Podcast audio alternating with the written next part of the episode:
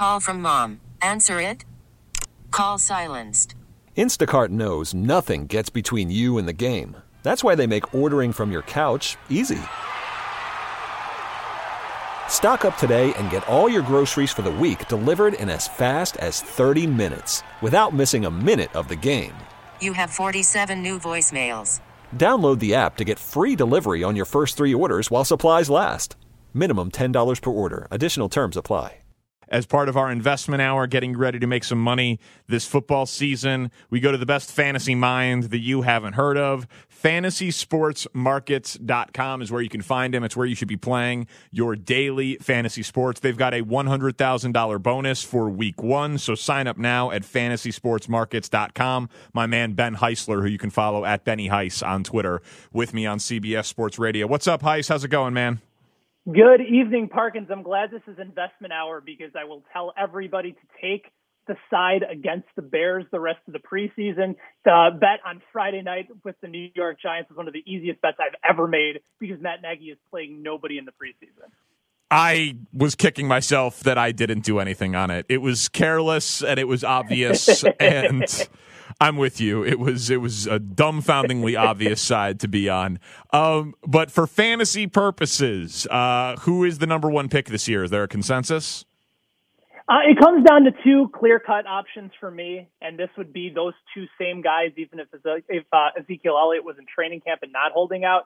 So I would say if you want to go safe, Saquon Barkley is your guy. He's going to get volume with the second highest rushing attempts and yards last year in the NFL. He's going to score plenty of touchdowns. He had 15 total on the season. No other running back is taking away goal line opportunities or inside the 5 or 10 yard line touches away from him.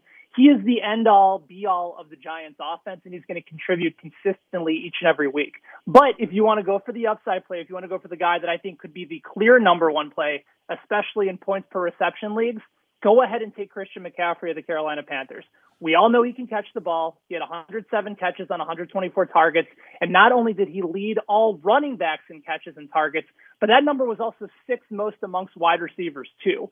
Also, this is a guy that can run between the tackles, too. He had over 1,100 yards.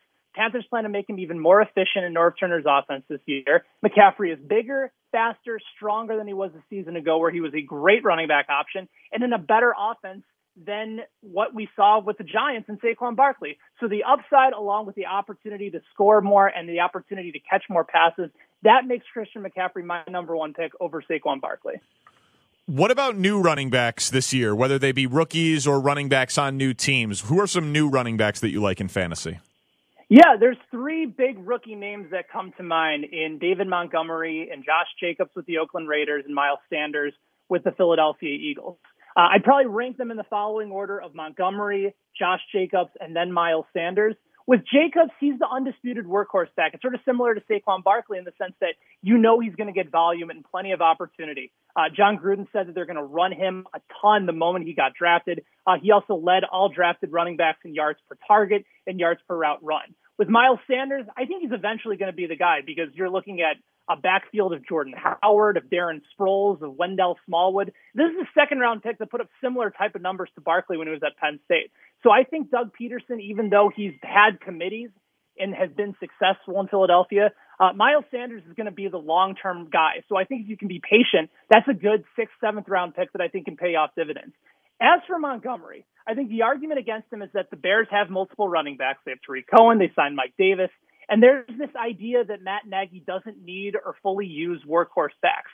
But the latter of those points isn't completely true. My buddy Derek Brown over at thequanedge.com found this note that Matt Nagy in 2017, when he took over play calling for Andy Reid, he actually increased Kareem Hunt's attempts by 5 attempts a game, and his targets also went up by 1.5 targets per game. So when Matt Nagy has a 3-down running back that he can trust, Danny, he uses him. And who has David Montgomery been compared to in the Chicago offense? Kareem Hunt. So I think he's going to be the goal line back. I think he's going to get inside the 5 carries in Chicago. He's going to catch a ton of passes in a very quick offense, and Mitch is trying to get the ball out fast. So if everything plays the way that I think it could for David Montgomery, right now he's being drafted in the early 4th round. This guy is a steal in the 3rd round because I think the Bears are going to use him to the maximum this year. Ben Heisler from FantasySportsMarkets.com is our guest. You should be checking him out for all of your daily fantasy needs this football season. Josh Gordon has been reinstated. What's his fantasy value? Kind of feels like he's sort of the okie doke every year with Josh Gordon, right? And when he's on the field, he's contributed. Somebody that was actually one of the best in yards after catch a season ago. But you just never know when he's going to be on the field and when he's going to be available. And New England also drafted a wide receiver in the first round with N'Keal Harry. They're going to be able to spread the ball out a bunch this year. Edelman is going to be more involved. He's not missing 4 games. So I'm staying away from Josh Gordon because I expect his average draft position to go upwards of the 6th or the 7th round. Every year Josh Gordon is available in fantasy drafts, people overdraft for him. Now, right now, he's going as the wide receiver 46, so right in the early part of the 10th round. And I think that's fair value for him. But am I drafting him in the 6th or the 7th round where guys like Tyler Boyd and Allen Robinson are going? No, absolutely not, because I want availability for those types of guys with upside. And I just don't see Josh Gordon as being that same upside wide receiver that we were accustomed to a couple of years ago. What offenses in this offensive era of the NFL do you feel like I've got to have a piece of that offense on my team some way, somehow? Tampa Bay, without question, is an offense that I'm very excited about. Certainly not when it comes to the running game, but I think Jameis Winston has top 10 upside with Bruce Arians now running the show for his new quarterback. You have 2 legit, very outstanding wide receivers in Mike Evans, who I think has potential to be the top wide receiver in fantasy this year. And that's a guy that you can probably grab in the late 2nd round, possibly even as late as the early 3rd round. And Chris Godwin, I know it's been somewhat of a sexy name as a sleeper. The way that he's being drafted right now, Danny, as a 4th round target, certainly takes away that sleeper opportunity from him. He is outstanding in the slot. Arians is going to start to use more 3 wide receiver sets. And O.J. Howard is an absolute beast. He's going as a tight end 4 off the board after guys like Travis Kelce and Zach Ertz and George Kittle. And Howard might even have the highest upside out of all those guys. I know that Kelce is an absolute stud. He's in the tight end 1 for 3 consecutive seasons. But I think talent-wise, O.J. Howard could have the best talent of all those guys. It'll just be a question of whether or not the offense clicks enough for him to get there. I certainly think he's tight end 3 without question. All right, now the inverse of that question. What's an offense that you think is just too bad to have any part of? Nothing excites me about Tennessee whatsoever, right? You're coming in, Marcus Mariota is sort of a make-or-break type year for him. They didn't really make a whole lot of changes on the offensive side of the ball. They're going to run it a lot more with Derrick Henry, but Derrick Henry didn't show up until week 12 of the NFL season, and then he ended up scoring about 6 touchdowns in the final 4 or 5 weeks of the season. It's just the sample size at the end was just not enough for me to get really excited about it. They haven't really updated their wide receiver core. Corey Davis is still the guy there. Delaney Walker is coming off of a bad injury. There's just nothing exciting about Tennessee, and that they're going to be a plodding, running, dominant team that's going to be in some decent, close games. But from a fantasy perspective, there's just nothing exciting about them.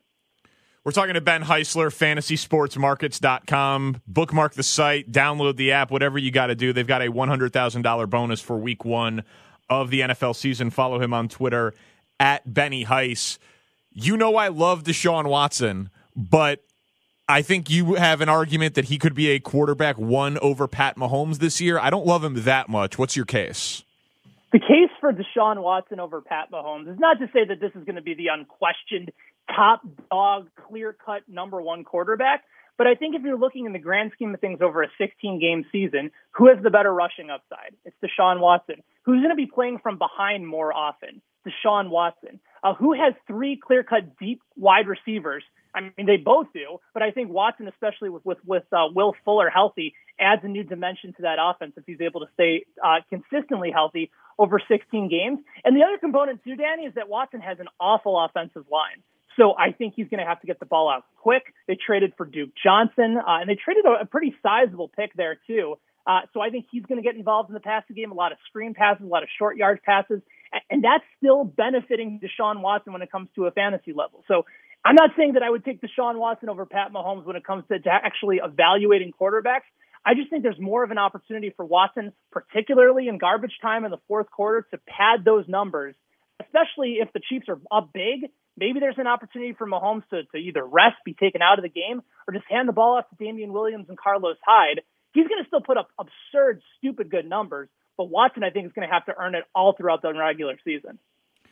Heiss, give me a running back outside of, we'll say, the top 12 that you're targeting this year. Ooh, outside the top 12, there's a few guys that I'm intrigued by. Starting with Aaron Jones. I really like the fit for Aaron Jones this year when it comes to what's going to be happening in Matt LaFleur's offense. This is somebody that was one of the best in the NFL in breaking tackles a season ago, somebody that loves and attacks against contact. I think he's going to catch a lot more passes in this offense as well.